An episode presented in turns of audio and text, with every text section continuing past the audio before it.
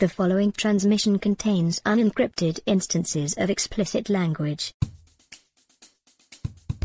Welcome back to Spies Like Us. This is part two of our tradecraft analysis of 1998's Enemy of the State. In part one, we focused on the villain side of things. Here in part two, we're going to be discussing Gene Hackman's character's entry onto the stage and how this changes the story from an absolute no win situation to at least a kind of a David versus Goliath gig. If you missed out on part one, and you don't want to miss out again, do you? The uh, simple solution is to go ahead and hit that subscribe button on iTunes, Google, or your favorite podcast app. Now let's get back to it. I think I can recap the movie like real quick in a way that'll help us hang everything together. At the beginning of the movie, Jon Voight kills Jason Robards, and a tape is made of it. Meanwhile, Will Smith comes into possession of a tape of a mob boss meeting with union leaders. And the confusion about the tapes is a major part of the story because he's got the tape of the mob boss, but then, which he knows he has, but then he's given a tape by Jason Lee before Jason Lee dies, which Will Smith doesn't know he has. Mm-hmm. Jon Voight sends an army of NSA bullshit at Will Smith uh, to try to get the tape.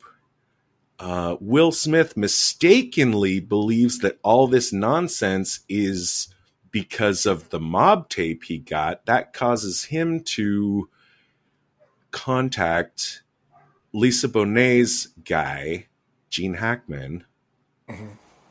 to find out what's going on. Gene Hackman just happens to be, huge coincidence, an ex NSA guy and then I don't know, some other tape stuff happens. But that's that's basically like what happens here, right? When Will Smith thinks it's the mob tape, he contacts Rachel Banks to find out who her guy is.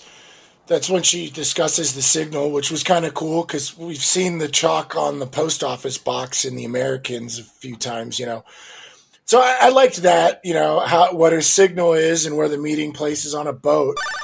Um, so Will Smith gets this uh, the the signal information, which is really important for counterintelligence. Like this is how they kind of like get in. So he gets in. However, he's being watched by this like giant mob of NSA agents, and a guy stops him in the bathroom and um, is like sweeping him for bugs and asking him questions. And he's like, "Are you Brill?" And he's like, "Oh, Brill's dead." Uh, you know, I got the signal. And then he was like, don't say a word. And he's like, give me your left shoe. And he pops open the shoe and, and pulls out like a, a transmitter to show him you've been being watched or whatever. And, um, it turns out this guy is not Brill or related to Brill whatsoever. So he's pretty much on team Jon Voight. But I wanted to mark this as my number two best tradecraft mm-hmm. was them was one Will Smith, you know, had to get the signal. He get and they're watching him, so they picked up on the signal and picked up that he's trying to meet someone. So they intercepted the meeting. They have all the information they need to to do this. Yeah, yeah, yeah. Right, and they intercept the meeting and pretend to be the guy and to build confidence between Will Smith and this like fake Brill he they, you know he sweeps him and pulls out a bug and here here i found a bug you can trust me now type of thing you know so i, I marked that as my number two best tradecraft I, I thought that was very clever and and very good very good surveillance work and and intelligence work right and you know um i just realized like he only finds one of the trackers and there's like six trackers on will smith's person right Right. So he he just took away one of them so that the other ones were still working. Right. So that means because he does the sweep thing and it only beeps when it hits uh, Will Smith's shoe. That means he has to have rigged it to have a little button where he can press yeah. the button to make a beep. Because otherwise, right? it been, otherwise it would have been beeping like crazy. Right. Exactly. So I thought that was really cool. I, I, I liked that a lot. Yeah. Uh, your number two best. I called it my number one. So we're still we're still pretty pretty uh, in line with each Lined other. up here, yeah. Stuff. let's talk about the tech again. Uh, let's put a little more flavor on the you know like we have just established, you and I think that Team Voight could have gotten a lot more mileage out of taking a light touch and just listening. Mm-hmm. You know, instead of like chasing and flushing and and spooking the prey. Right. Um, I wondered if any of the you know tracking devices that were on Will Smith could have just been a transmitter. You know, like if the you know, if his cell phone, if they just put a microphone in his cell phone, like boom, you, you got everything you need. You don't need this super complicated you know, right. U- Union Square kind of stuff. Um, which, by the way, the technology existed because they were. That's how they caught the mob in like the seventies and eighties was bugging their cars and their telephones. Right. And by ninety eight, I'd like to believe they had better listening devices that they could just put on his pen or phone or something. Sort of, because what you see in the mob movies is like these wires that are like I don't know. There's a fucking battery pack Right. And like it has to be like taped to your chest and like like a bunch of stuff that like you know someone searching you could easily find and certainly y- you couldn't have it on your person those kind right. of things right without knowing about it right um the best i could find was an article in 2013 that displayed a, a transmitting wire it was like they were super proud of it in 2013 that was like small enough to have, you know, like you know the little coin, uh, little green coin stuff that we see in the movie. Yeah, right. Like it looks kind of like that. It's about that small. That is small enough to have been planted in his coat or maybe his phone. Mm-hmm. That's in 2013. They're super proud of that. So I don't think they could have made them that small in 1998. So okay, maybe they couldn't have audio recording. Well, the tech probably existed and it wasn't public. Uh, but yeah, you're right. For the film, it's established uh, that they had to use all this other stuff. So I see where you're going. That maybe they couldn't have planted the mic on the cell phone. Is what you're kind of saying? Yeah, I, I I have a feeling that that kind of transmitter technology wasn't tiny enough, especially to fit like into his pen or something. Um, um so so that's okay. But uh, now the tininess of the locators. So let's say like all they have on him is just locators, uh, which like bully for them for putting fucking six of them on the guy. kind of overkill, but uh, it's it's fun. Um, but the timeliness of those locators are also a little bit questionable. You mentioned GPS before, and GPS is not a technology that exists in 1998 that is is this small. Oh, well, not publicly. Again, like yeah, a, a, lot of stuff exists before it reaches consumer market. But yeah, you're right. Like that's why I'm wondering if this is why they had to approach the film this way. That a lot of the tech wasn't public enough or on the market to to even bring up. So that, like that's what I'm seeing where you're going. That like I'm following your logic here. That this is why they had to have the big square group, you know, with the the Rachel Banks meeting. But yeah, GPS um, requires it requires three satellites to function, and the receiver, uh-huh. right, like the one that's in your self your smartphone right now, like uh-huh. it it has to have a processor in order to calculate the signal delay. Okay. Like it's not like a you know what you know the product tile and there's like uh-huh. all those kind of things like that that we have now uh-huh. like tile can't be found by gps even today as far as i know. The reason the reason is because tile needs to have a com- it would have to have a computer in it. Uh like okay i'm a satellite or i'm three satellites and i have the information of what i'm trying to track and I can send out those beams. Now I'm sounding really fucking like I have no idea what I'm talking about. But these, these fucking beams, right? lasers. Yeah. Um, but but to to figure out where the thing is exactly. But the thing is, right now, the way GPS works is like the thing that I'm looking for has to want to be found, mm-hmm. and it has to be smart enough to like calculate some kind of signal delay between the satellites in order to give them correct information on its exact location. So that's why, yeah, you can have one in your cell phone because your cell phone's big enough to, you know, house one of these things and have a little computer in it. Mm-hmm. Um, but a tile is not. A tile uh, locates by by Bluetooth, uh, which is a much shorter range. Like the satellites can't fucking Tr- well, I don't know if I want to say trust me. That's why none of this made it into my best and worst. yeah. because because I don't know. Right. Yeah. I'm I'm just saying I'm just saying like the limitations of what I I can tell with uh, you know, a certain amount of googling. Um there's um there's uh you know, I mentioned, you know, 2013 they were really proud. Someone was really proud of bringing to market a wire that was small enough to be like one of those coin things. Uh, in 2014, the Nano Hornet GPS chip was touted as like the smallest in the world, came from an Israeli technology company, uh, which again is about the size of one of those coins. It wouldn't have fit in his pen or in his watch, but it like could have fit in his shoe mm-hmm. or you could have hidden it in his coat. So, as far as 2014, yeah, you could have GPS stuff that's that small because you can make processors, and obviously it's going to need like a, a power source. But that's 2014. That's 20 years later than this film. My big takeaway on the tech is I think everything we see existed then in 1998, but almost none of it existed like that small, that efficient, and that powerful. Oh, okay, yeah, yeah. That's why that's why I think this movie is science fiction. It's a good point. Now it gets fucking weird. I want to presage this by saying, okay, I only found one source. It's from a news organization that I generally trust, but I couldn't find any other backup for this.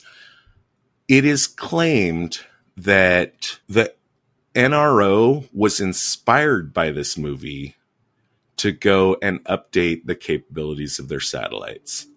It is oh, wow. claimed that someone working for like you know like not necessarily the NRO directly but one of their research labs in Northern California uh, uh, after watching this movie ran home and called his boss and said dude I have an idea call the satellite footage in this film is faked. It's faked with uh, uh, aerial photography, uh, using like a technique that was like specifically developed for this film. The guy that developed, like, it might have been the cinematographer, or it was just someone that was in the technical production of this film. He got hired to uh, help them make better spy satellites. Oh wow, that's great. it's it wouldn't be the first time that uh, the military or intelligence agencies got a great idea from Hollywood. No, definitely not. That's that's the tech of the film. I'm glad I'm glad you're with me. Like I, you know, I believe everything uh, here exists now. I don't believe it existed then at these micro scales or or this fast or this efficient you know? Like you have to um let's see the two no there's three satellite orbits. One of them uh, one of them doesn't matter. It's an elliptical orbit that has nothing to do with this. One of them is a low earth orbit which like just spins around and basically like you could take a snapshot of dc like every few hours oh okay and then there's the geosynchronous one that you could just park over DC. And that's probably more like what we're seeing in this film, but I don't think that technology had actually existed yet. Mm. It so exists now. Let's talk about Gene Hackman because this is this is like halfway through the movie. Gene Hackman's second build doesn't even need to show up for the first hour of the film. Right but here he is. We just mentioned there's the, the Gabriel Byrne, who is like uh, uh, Brill in quotes in the credits. Uh-huh. Right. on IMDb, he's listed as fake Brill. Uh, he's taking Will Smith for a ride. Gene Hackman pursuing in an SUV even goes to the point of crashing into the back of Gabriel Byrne's taxi. And I don't, I don't get it. This is, I'm, I'm putting this next to my whole problem with Jon Voight's plan. I'm, it's, it's almost as close like Gene Hackman's plan. The movie needs Gene Hackman to become involved. This movie is a lot more fun to watch than to think about a person that's portrayed as being so careful as Gene Hackman is not doing this kind of cowboy shit. I think. Right. My worst I- number one, minus five points. No, that's pretty good. I didn't even think about that. He, why would he go after him other than he had the signal? He might be worried Rachel was compromised somehow, but still, you're right. There's no, he's not going to go out like a desperado like this. Yeah, that was a really good catch. Was, yeah, I, I didn't even think about that. You know, we're going to talk a little bit about Hackman and Will Smith's first interaction, but it'll basically end with Hackman saying, like, get the fuck away from me. Mhm. Um, Will Smith is going to contact him a second time with information that Lisa Bonet's been murdered. Well, now we have a plausible reason that Hackman would would maybe take a risk because we have this backstory where uh, his buddy uh, from operations he did in Iran in the eight in leading up to the 80s Mhm. uh you know kind of made lisa bonet like his responsibility you know they Mhm. promised each other like if if either of us doesn't make it out like the other person will look out for the for the other guy's family so that part made sense but it's the first interaction of gene hackman deciding to get involved that doesn't make any sense Right.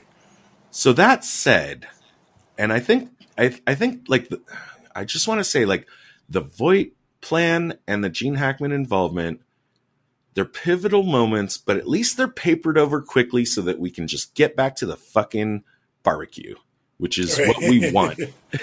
Right. Yeah. Putting all the bugs in a potato chip bag. I want to give it plus five points. It almost made my number three best just because I liked it. Uh, hadn't seen it before. Uh, I have no idea if this would actually work. Well, I, I, I liked it for two reasons. Number one, when he opens the bag, it'll sound like static, Mm-hmm. and he's pouring like and crunching chips all over Will Smith. The other thing is a lot of potato chips bags have like kind of like that metallic bagginess to it. It's not Sure. like a plastic bag, and I I know most transmitters can't go through metal, like any kind of signal transmissions are usually blocked by metals, especially at this point, or at least that's what we would have believed at that time in 98. So putting them in the bag would have blocked the signal, quote unquote. I think. that's- I mean, I believe it. Yeah. Also, uh, you know, it's it's kind of clever to leave one bug outside the bag, send the elevator down, Uh-huh. so that they can confuse like anyone that's. I mean, so that. Well, I, I guess maybe it would have been smarter to just leave all the transmitters outside the potato chip bag. Just send the elevator Ew. down. Why he carried them up makes no sense to me. Yeah, I guess I, I- guess it doesn't actually. Yeah. All right. Well, now I'm really happy I didn't make it my. My, one of my best. yeah. But uh, but yeah, leave put leave the bugs in the elevator. Send the elevator down. They're they're tracking the elevator. It's going down again. I don't actually think that the tr- the GPS or tile technology is capable in 1998 of recognizing elevation at all. Um, but it's as given uh, in this film. But he gets him up to the rooftop. I didn't think this was the smartest place to have the conversation. right. I mean, he proves to be wrong. I mean, he thought the satellite dishes would confuse them, but I don't know. Uh, you know, up there, rooftop, exposed, anyone can see you. Mm, maybe bad. Yeah. I, I would I would agree. Uh, but we don't have a cool rooftop scene like we always need in an action film. right. Or a helicopter. Yeah. Uh, I, I, feel like Gene Hackman could have just done what Will Smith does a little bit later and got into a room to have Will Smith strip down and take a robe. But then we wouldn't have had the cool action scene after the cool rooftop scene. Yeah, the more I think, I mean, I know uh, Gene Hackman really had to be arm wrestled into doing this movie. Um, and the more I look at his part in the script, the more I kind of understand why. Yeah.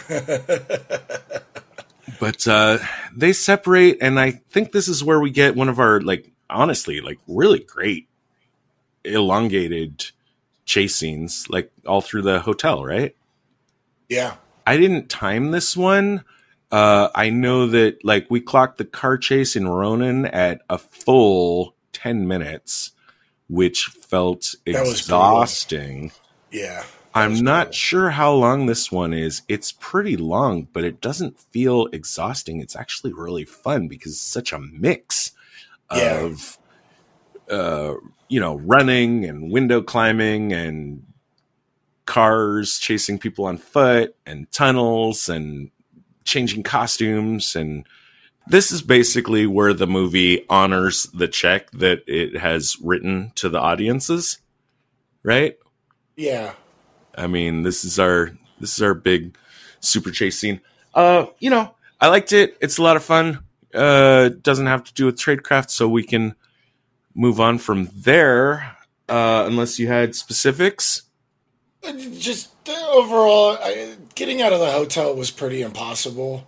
So, like you said, there isn't too much tradecraft, but I, I did like how he got out, like escaping in the ambulance, which we see a lot in spy films. Like how he started the fire in the supply closet, which caused a whole fire, and then the the you know ambulances and fire trucks and police cars start showing up, and like the NSA team is like, "Oh, this show's going public," you know, and uh, so that, that's the only thing I can really say is that this escape is pretty much impossible, but at least we got like something where it was like, oh, okay, he started a fire and got out in an ambulance, you know. Uh, but other than that, yeah, I think I think I'm good. Right. Um, I mean, it's you know, I mean, we've already covered it, but it's another place to point out that like going in hard, like sending Gary or Jake Busey and Scott Caan in to do uh, George Smiley job right, yeah. is is is going to naturally result in a Bruckheimer barbecue. Right. I mean, what did they think was going to happen? They're flashing their weapons all over the place. It's just it's just crazy. Right. Um, but yeah, I don't I don't really see anything else to really talk about for the hotel scene.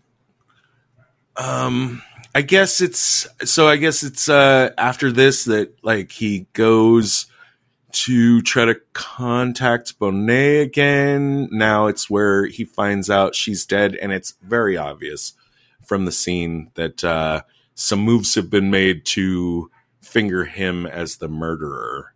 Right. That's going to give him the leverage to bring Hackman in correct. You know, since uh, we established like Hackman's got a uh, responsibility you know, uh, and honored to his dead or missing friend or whatever. Um, so so this this part of it makes sense, and and they're back together again, which is what the movie wants. The movie wants like Hackman and and Smith on screen together, and they are fun. Absolutely. I, I well, wasn't it when he went to before he uh, uh, found Rachel dead? Um, he spotted a surveillance van and calls the police to say that they pop possible drugs. Mm-hmm. I, th- I, thought it was clever. You know, definitely plus blind points. I also liked Will Smith's attire after the hotel. He he kind of puts on like a homeless look, like he's just bumming around, which is generally like ignored by the public. So I, I kind of liked that.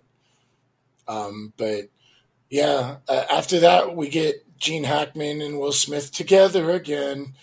Um, uh, they're on the road and they stop at like a convenience store, and Gene Hackman says, "Just stay put." he gives him a list of rules and stuff like, you know, don't do this, don't do that, and especially don't make any phone calls. So at the convenience store, what does Will Smith do? Of course, he gets on the payphone and calls his wife's friend. Um, and that she's obviously being tapped because the team NSA had been watching everybody in Will Smith's life. Um, and that phone call is what triggers them to spot somewhere in their location and they're able to locate the safe house. Uh, and I actually marked the payphone call as my number two worst tradecraft. Um, at this point, Will Smith should have been very aware of the capabilities of being tracked and um, watched. And he and he's got a guy that's way above his league telling him not to make any phone calls. And the dialogue tries to fix it by saying, "Oh, I just made a phone call on a payphone," um, but I, I, still don't. I, I, don't think that's enough to explain. I, I think Will Smith should have been much the wiser at this moment to like not make any contact, you know, kind of listen to what Hackman's telling you to do, and so that that. But I, I think it just needed to be there for the story. So I'm, but I'm marking it my number two worst tradecraft. It's pretty bad on Hackman's part too. That uh, okay, like you know, like uh, what's the expression? Like uh, once burned, twice shy, or something. Yeah, yeah, yeah. you know, so. like this is this is twice burned Right. Like this is this is your alarm flag that like you can't trust Will Smith to fucking follow simple goddamn instructions. Very right? simple goddamn instructions. Yeah. I think he should be peeling out. Right. I, I think he should be leaving this guy behind. Yeah. Um but you know, we want Hackman in the movie. He's gonna take Will Smith to his secret fortress of solitude.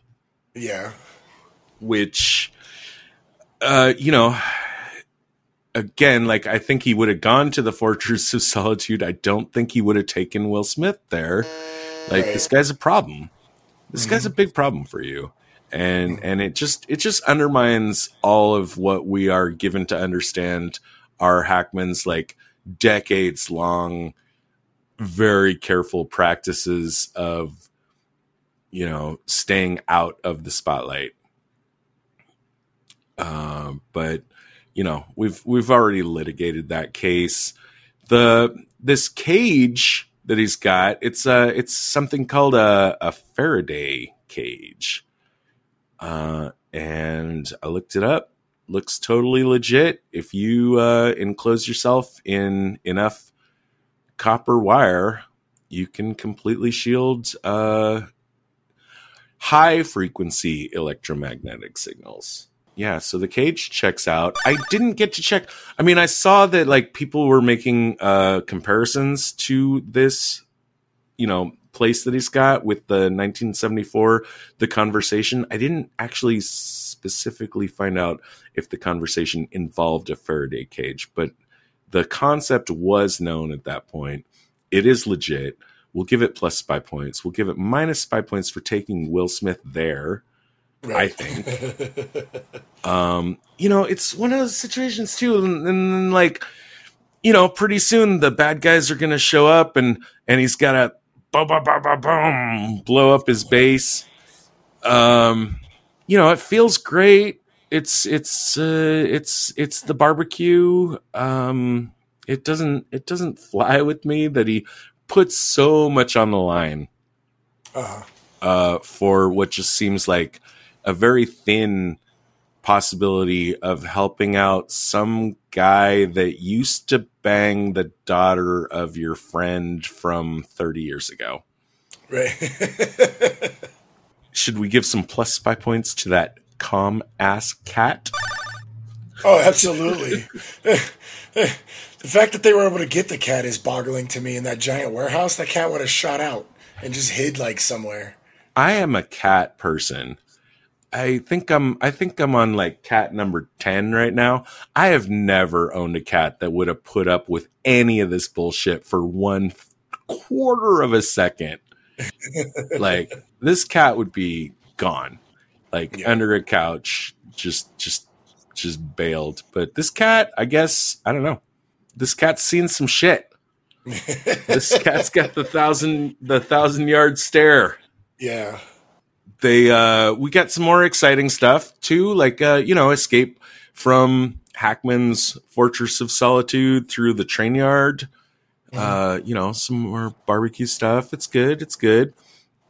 But then uh, they're eventually going to get clear and turn the movie to our, I guess, our third act. This is where uh, Hackman and Smith stop running and start facing forward into what they need to do. Yeah, and the Hackman takes Smith to like a tech store, like a Radio Shack type place, and gets a bunch of gear. Mm-hmm. It makes a witty comment about like you know the congressman trying to get the bill passed. He's like, yeah, he's going to need that bill to protect him from us, and gives a little wink.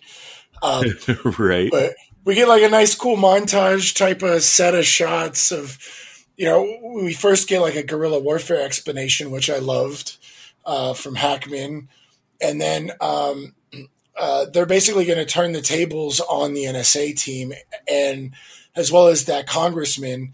Uh, they trace the congressman's cell conversation to find what hotel he's staying at, um, and uh, we we get like a whole list of you know sending flowers to the house so the wife thinks that the the Voight's cheating on her. You know, we we get uh, their cards canceled. They get all kinds of weird stuff happening, planning cameras. It's it's fun. It's a nice little turn in the tables type of thing. Um, so I, I kind of wanted to make this my number one best trade craft uh, because not only do they kind of flip uh, or to, like just just kind of turn it over to them and you know start counter spying on them, but I Hackman also purposely wanted to get these bugs found and get Voight's attention. And I really I really liked that. Where it was like, look, buddy, you think you're safe with all your cute tricks and stuff? Look, I can do the exact same thing to you. Like you are not safe. And then Hackman makes the phone call. You know, like I'm here and let's meet. You know, it very much goes to the theme of the film too, which uh, you know, we I I liked the the the idea that we established early in the film that Will Smith's character is a little bit dismissive of the dangers of this kind of Patriot Act kind of stuff, Right. and then he's caught up in it, and then he Yeah. learns what it's like, what it's actually like uh, Right. to have this turned against him.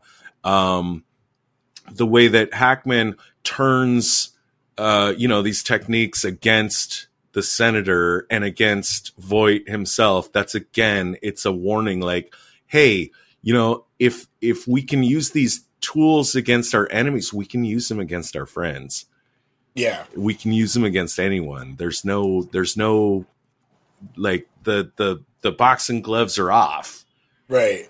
um, which I don't think really pays off in the senator, like kind of having his mind turned about it. But that might have been nice, you know. There, there, there could have been like a, a fine, you know. The final scene is again uh, Larry King interviewing the guy uh, you know, maybe it would have been kind of cool. I don't know exactly how you would have written it, but maybe like his bluster would have been kind of dulled, Mm. you know, that, uh, you know, yeah, like, you know, he might have said, like, yeah, maybe we need to rethink this. Well, yeah, there's that, but also like it, letting these things be found by Voight wasn't the only thing he wanted to do because now Voight's in trouble with the government because it's been discovered that the congressman was being spied on. So now Voight's being questioned. Look, these are our toys. Why are they in the congressman's hotel room? Like, you better have a damn good explanation for spying on on on a United States congressman, right? Um, so I, I liked that they put a lot of this pressure on, but I, I think I think you have a really good point too. That it, it would have been nice story wise if if uh, the congressman kind of conscience might have been shifted a little bit and been like, well, maybe this isn't the best thing. Maybe we shouldn't pass this bill and like uh, look at like, well, what you know, like what freedoms are we giving away for something like this? Yeah, I would I would I would have liked that. Um again, not trying to add any runtime to the film. Uh it is pretty long. Uh, but uh, so that's part of their plan. But then the other part of the plan.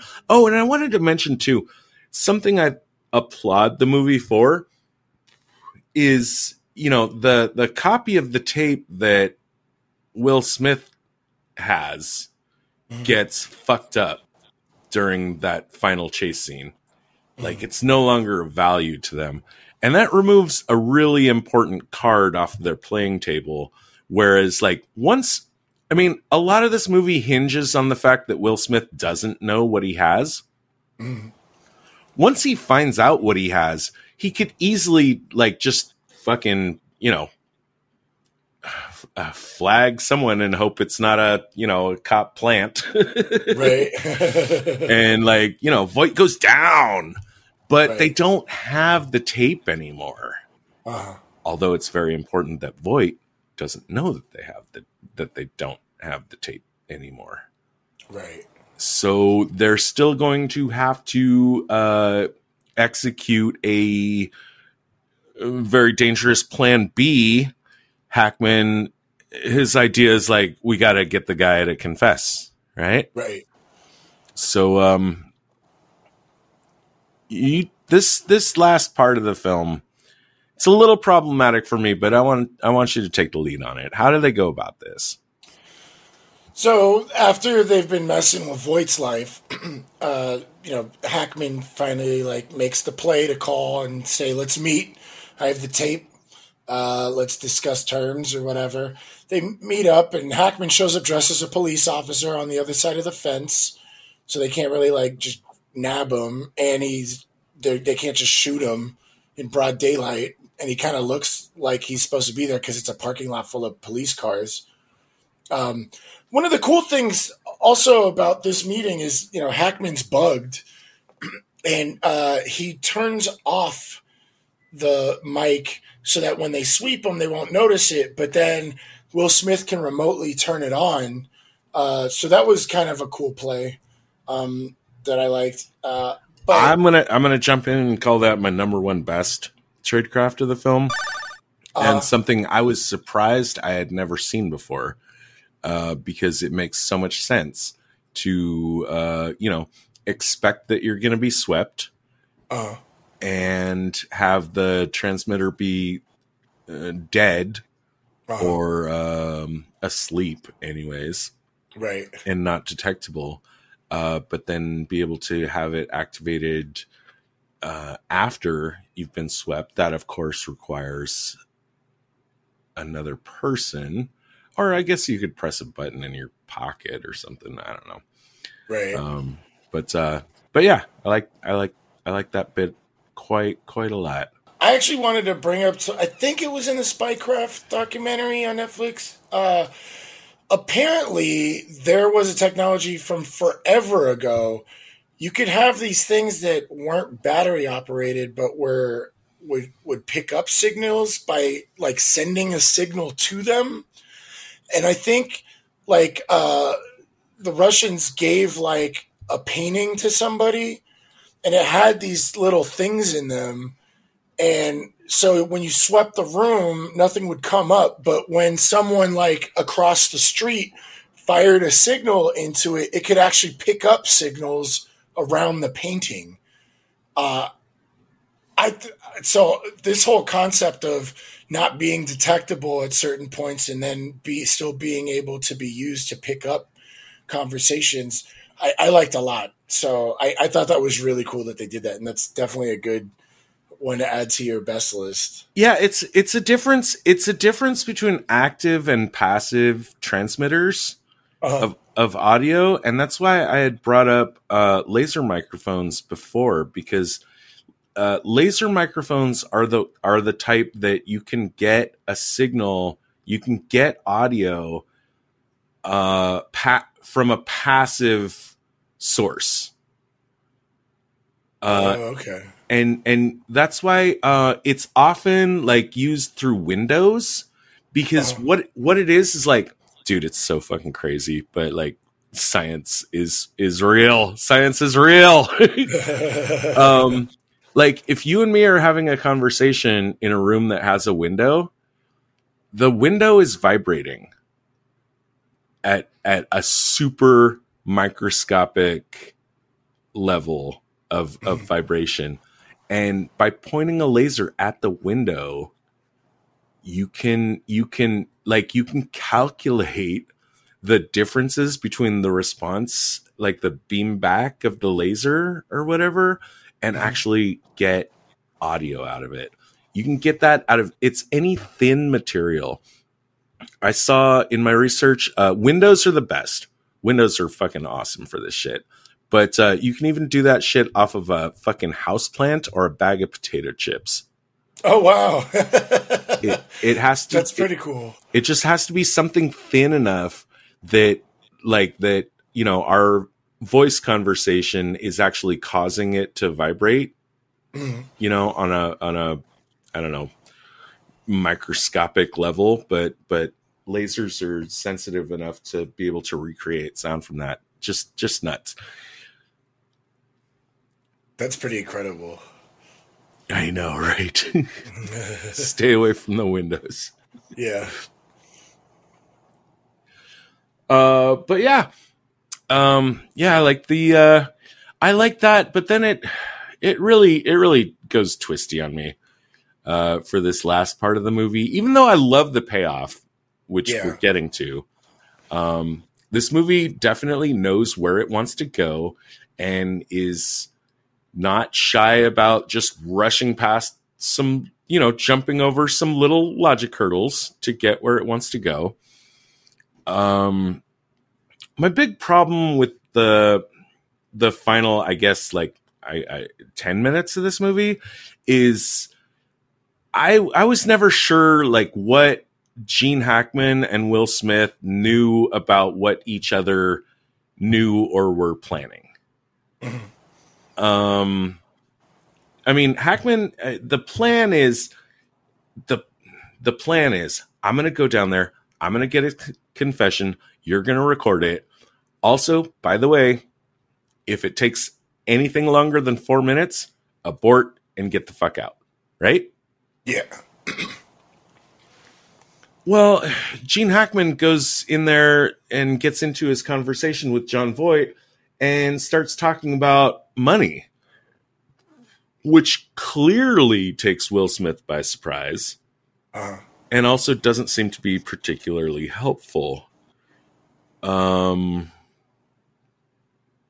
I feel like if if they're looking for a confession, I feel like just the fact that they've got Voight on record even being open to the idea of paying 1.8 million dollars for the tape is fairly damning. yeah. I mean, it would be fully damning if they actually had the tape, which they don't.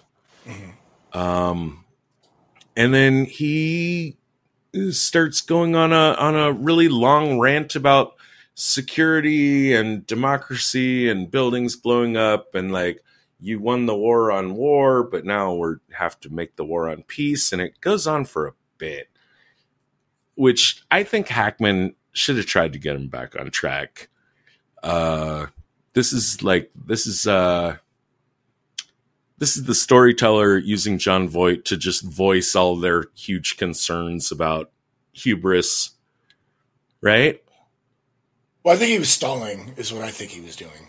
well Voight is well Voight's stalling Hackman shouldn't let him stall Hackman Right. told specifically told Smith we got to get this confession we got to get this fast he should have interrupted it at some point Yeah. In Right. fact, like he's even still going. you might not have noticed this, but he's still going on and on on his like basically a fucking Bond villain rant. When Yeah. when Hackman like you know when the shit goes down, like Hackman like like leaves like mid sentence. Jon Voight is still just like getting ramped up. yeah. he still wants to talk about this shit. Yeah. right. There will always be power. You know, and the powerful will always, you know, be fearful of the weak because the weak Yeah, yeah. do not know what they want, and blah blah blah, and blah blah blah. You know, we talked about like, did Smith overstay his welcome? He left it four minutes. I checked it. Uh, it wasn't fast enough. Jake Busey still fucking nails him in the face and uh, ends up in the van, in the surveillance van. Uh, Gene Hackman gets tracked down and also put into the van. They're they're ending up in the van together. Can't have been on purpose, right? I don't think so. Especially think so. Hackman's response, like you know, oh, you're an idiot, you got caught, you know, type of thing. Um, so now they're kind of stuck, and oh, are they going to get out of the situation? And it's it's yeah, no, I don't think it was planned at all. Uh, Hackman might have planned to get caught, um, you know, to get into the belly of the beast, but I think he was banking on Will Smith following directions. Again, big mistake because he's been burnt so many times about giving directions. Uh, Right, but after four minutes, like he can't, like he can't be surprised to see that Will Smith is. Uh, let's see, he should either be ex- he should be expecting Will Smith to be gone. yeah, So I I don't know. Maybe he had some kind of plan here. It gets it gets squirrely in here, and I don't want to. If I laser logic on this last fifteen minutes of the film, like we're we're going to talk about it for for another hour. yeah, I swear to God. yeah. So they're stuck in the van, you know, moving on. Uh, and Will Smith thinks on his feet and uh, is like, okay, well, the tape is at this corner. And the corner is the, the mob's restaurant. You know, that we talked earlier about how he was representing somebody in the mob, and there's like a, I guess, you know, and, so the idea you start figuring out pretty soon. Oh, he's creating a standoff between Team NSA and the mob that's trying to like mess with him as well. And there's a whole, you know, story about a tape on the mob side and a story about a tape on the NSA side. So he's created a situation where they could talk about a tape and they think they're talking about the same tape and they don't. And we get a nice little like, you know, guns drawn standoff type of thing, um, which I thought was clever. Uh, but like you said, a lot of this gets kind of squirrely and is kind of a big Hail Mary attempt to get out of the situation. Uh, but it's fun for watching a movie. Um, but I did want to mark something as my number three best trade craft. While they're in the van, when they get parked, uh, Will Smith mentions, kind of whispers over to Gene Hackman, hey, keep an eye out for the FBI. So while everybody's in the mob thing and it's just Hackman and a couple of the NSA guys, he starts coughing up blood because he's already bleeding from getting shot. And he starts coughing up and he's like an old man, you know, so they got to let him out of the truck to cough. And he's still dressed as a policeman. And the FBI surveillance spots that he's bleeding and coughing up, uh, getting out of this van, and he's dressed it, and they're like, "Oh, they got a policeman," so that gets the FBI to jump in. So we got a nice like three way standoff between the FBI, NSA, and uh, the mafia. So, so it's very Bruckheimerish, but. I wanted to mark the coughing dressed as a policeman as my number three best tradecraft. I, I thought that was clever of him to get out of the truck knowing the FBI was watching. I'm glad that you flagged Smith mentioning uh, to Hackman because I missed that, and so Oh, that was that was something that was bothering me. Was uh, you know, as far as trying to figure out like like did like at what point was was this the plan between the two of them was very confusing to me. no, Uh, I don't and- think any of this was the plan. And I think I I think the closer you look at it, the worse it gets. Right. But you've definitely helped me out a lot because uh the idea that uh Hackman I mean you know like sometimes it's like it's like at the end of the day like oh we planned this all along yeah. right right. but it's clear that they didn't plan this all along it's it's very difficult to tell like what each other is like knows about what the other is doing they definitely didn't plan like okay look and then i'm gonna get shot like i'm gonna get we're both gonna get captured and then i'm gonna get shot and then we're gonna hope that Jack Black, for some reason, like records. Oh yeah, what was that even about? Why did he even start recording? That was so not explained, even in the interrogation room. Well, why'd you start recording? He, there was no reason for him to record at all. I, don't- I don't. I wouldn't. I wouldn't say no reason. I think the movie gave us enough of like Jack Black's doubts about what's really going on that he might have done this. What I mean, if I'm if I were gonna super quibble, it's uh that what Hackman says is like, hey, does everyone in this van know that Voight killed Jason Robards and Lisa Bonet? Right. And that might have been like the right time for Jack Black to say, "Oh, maybe I should record this." Yeah. But- But, you know, if you look at it really closely, he actually started recording like just before that. So, mm-hmm. whatever, you know, a little slight edit wobble, but, you know, I can buy it. I, I can get past that. But you definitely can't have Hackman or Smith like counting on uh, you know, someone. But but Hackman, I mean, if he's on his, you know, hind legs here, like maybe he's making a good play. He's trying to sow dissent. He's trying to you know, like if he's got if he's got no cards to play, right. then maybe he's like, you know, hey guys, guys, guys, you know, this guy's going down. This guy's a murderer. And, Right. and you're getting taken down with him. Like that's the point that should have inspired Jack Black to start recording, I think. Right. Um it's also like really weird to me that Hackman is like so angry at Will Smith for saying like when Will Smith says I'll give you the tape and he's like, "Oh god damn it, that's our fucking leverage." Right. Well, Hackman knows that they don't have the tape. right. So it it also it looks like a bit of like I'm playing along with you, which Uh-huh. doesn't wash in in the water if you look at it too close. Because he didn't know about the mob restaurant. Right. But I do like the fact that you mentioned that okay, so if Smith mentioned to Hackman that like the FBI could be watching, like that helps me a lot. That fixes a, a bunch of it because the coughing part is very important. You know, like him playing the old man, bleeding, coughing, cop uniform in a unmarked van across the street from a known like mob hideout. We should definitely pay attention to this, right? You know, safety's off. Uh, Will Smith's plan. So we can't imagine that like this was Hackman and Smith like master planning all of this into this funnel of this final situation uh with the taking Jon Voight and his goons to Tom Sizemore's mob hideout, right? right. this is what I want to say about this. It is a really nice payoff, uh, screenplay wise, because it almost like the movie like ends where it began Mhm. In a way that like I really like like when situations that were set up at the very beginning of the movie come back at the very end to create the payoff.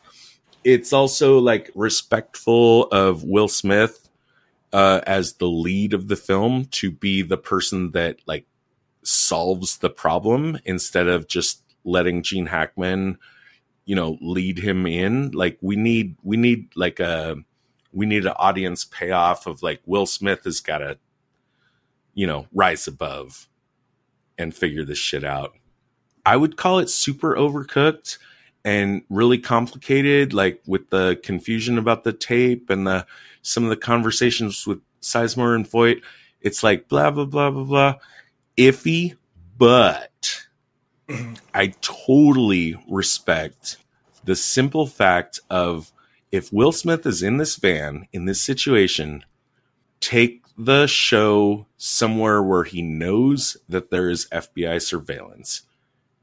Even if that was all that was in his mind, you know, even if he wasn't super master planning the whole confusion about like, you know, even if that was all improvisation, taking the show to the place where he knew there was active FBI surveillance, number two best. Really good thinking. Yeah, I definitely agree. I, I it was a fun payoff. I, I, I liked I liked the standoff a lot. and boom, boom, boom, boom, boom, everyone dies, yeah, yeah. except the good guys. yeah, right. um, well, I mean, I think that's about it for the movie. Uh-huh. Agents, please report for debriefing on this operation. The director will see you now. So you're 14 when you saw this movie? Yeah. All right. How'd you like it then? How do you like it now? I liked it a lot then, and I had a lot of fun watching it again. And just like I had mentioned at the beginning of this episode, just how eerie it was. It's not super rewatchable. Like I don't think I would like pull it out to watch it again on my own, but I definitely would want to watch it with someone. It's a fun film to watch.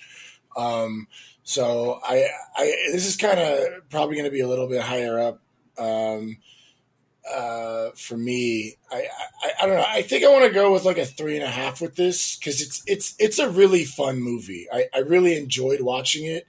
The second time, the the the the zingers, the one line zingers were a little much. They weren't like necessary, um, and weren't even like that funny.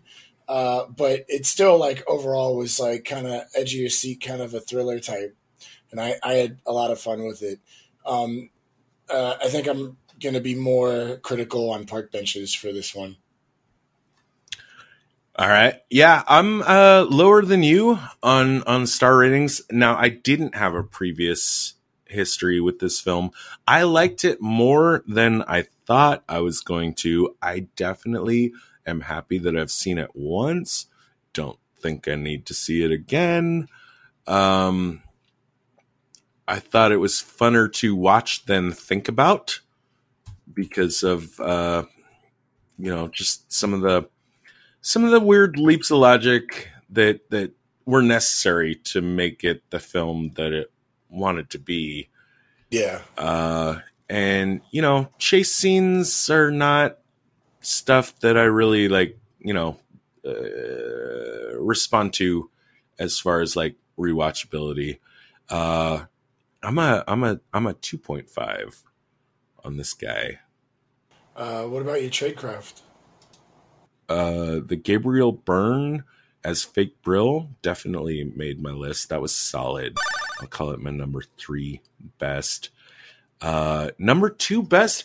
Again, we just talked about it. Like, even though like you know the the end part was like maybe too convoluted to suffer good scrutiny, even if the only thought in Will Smith's head was let's take this show to somewhere where there is FBI surveillance, that's a good play. Number two best. Uh, number one best, easily. Surprised I've never seen it. I'm gonna be bugged, but I'm not gonna activate. You're not gonna activate my bug until you see me give a visual signal of gum in the mouth. Yeah, that was definitely good. Yeah, solid. Uh, my number three best tradecraft was uh, Gene Hackman dressed as a police officer, coughing to get out of the van, knowing the FBI was watching, uh, which would get them involved. Um, my number two best tradecraft, I really liked uh, Gabriel Byrne faking being Brill. Uh, not only that, but just sweeping for bugs and pulling one out to show him so that he could gain Will Smith's confidence. I, I really, really liked it. I thought that was very clever. And not Uh, the others. right? And, yeah, and leaving the others in. Yeah. Yeah. It's a good Uh, one. My number one best tradecraft was the counter spying uh, of Gene Hackman against Voight and just the whole montage of just like just turning the tables and doing everything they had been doing to Will Smith. And then purposely letting the bugs and cameras all being found. Um, I, I liked that a lot because it was kind of like, you know, uh, this is this is not a game anymore for you. You're not in control. um, we're on equal ground. We need to meet, and you need to take this seriously. So I, I, I like that a lot. Uh, what about your worst tradecraft? Uh, as a stand-in, uh, there's so many technological questions I have about this movie, uh, but I can't be sure. One thing I'm damn sure about is that uh, the bullet time camera element that they use in the lingerie shop is, Mhm. I, I, I mean, we talked a lot about technology that exists now that maybe didn't exist in '98. That shit doesn't even exist now. Right. So that had to make my list. Uh, my number two and number one worst are pretty much just a pairing of uh, Voight's general approach and Hackman's general approach to the movie. Uh, they're both like what they are is very thin uh, connective tissues to get the movie where it wants to go, and and that's fine, and it makes for a, probably a better movie, but they they just they don't suffer scrutiny. Uh, so yeah, number two, I, I don't know. You could flip them. Uh, I, I think I think Voight's bad at his job and Hackman's bad at his job. that's that's pretty good, yeah. uh, my number three worst trade craft was uh, when uh, the two goons were pretending to be detectives when they first, you know, make a play at Will Smith was bringing up Rachel Banks. They were already playing the nice guy detectives, just making investigations about the death, and pulling Rachel Banks out that early was really tipping their hand. Like we're watching you and we know about you, and it basically put Will Smith on the defensive. yeah, good call. Uh, my number two worst rate tradecraft was the phone call at the, the, the gas station mini mart place. Like at this point, he should have been much wiser and not and just followed the rules and just not made any phone calls. So that that was I I, I wanted to make that my number one, um, because of what a big like fumble that was. Uh, but it wouldn't have mattered if from what I made my number one worst trade craft was Voight ruining Smith's life and being so heavy handed on, you know, pressuring him and trying to, you know, just flex flex all over him. And it was just like, if he didn't do that, he probably could have just watched him and gotten a ton of information. So that's why I didn't make this my number one worst trade craft because if Voight had just done a better job, the phone call wouldn't have even mattered. So uh, yeah, definitely they, they, they should have had a much lighter touch in watching Will Smith.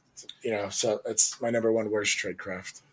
It's uh, a movie that was ahead of its time. And Right. so it gets some things wrong about what you should actually be worried about. It's like watching the earliest movie about hacking Uh, where like you know uh, the audience doesn't really know what hacking is so you have to make it like very blatant and in your face right. and and this movie you know or you have a movie about ai and like people don't really understand how ai actually works. So if you want to make a entertainment piece about it you have to make it really blatant and in your face. This is that version in my mind of surveillance.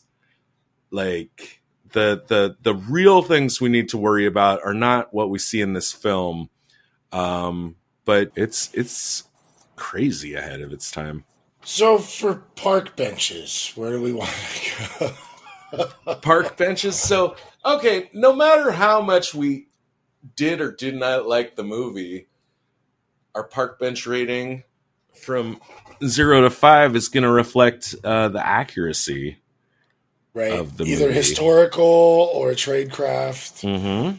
Uh, I, I don't know. I, I want to go pretty low on this because, like you pointed out in your uh, worst tradecrafts, that Voight was bad at his job and Hackman was bad at his job. Uh, but I, don't- I don't want to quite drop down to like a one, but I don't know. I'm thinking like a two or a two and a half is kind of where I'm at. I'm in the zone with you. Between two and two point five, I'm gonna bump it up between those two a two point five because we see a lot. Yeah, we do see a lot. Yeah. Even though it's a little overcooked, Yeah, like eh, you know, and and a lot of the things we see came to pass. yeah. You know, these these transmitters did get smaller. Uh, This GPS technology did get better. This uh, uh, satellite imagery stuff did get better. It it it came to pass, yeah, right? absolutely. Yeah. Let's give it that two point five. That's that sounds good to me. All right. Five park benches, enemy of the state. And that's the end of our show. Thanks for listening. If you'd like to reach out to us, you can find us on Twitter at spies underscore like us. Visit us on our website at www.spieslikeus.net. You know, find out about upcoming episodes. Also, what will really help us out is if you give us a review on wherever you found our podcast, either on iTunes or your Android app or YouTube or wherever you listen to us. Uh, even if you didn't like the show, just give us a review. It'll help us give us feedback so we can make the show better. And it can also help other people who haven't found the show yet find out about us. Hey, Moira, initiate Protocol 9. Protocol 9 initiated. This podcast will self-destruct in 20 seconds. The preceding transmission sampled the songs Ice Cold by Audio Audionautix, Enter the Party by Kevin MacLeod, and sound effects from freesound.org. Attributions and links are found at spieslikeus.net. Editing by Todd Hostetler.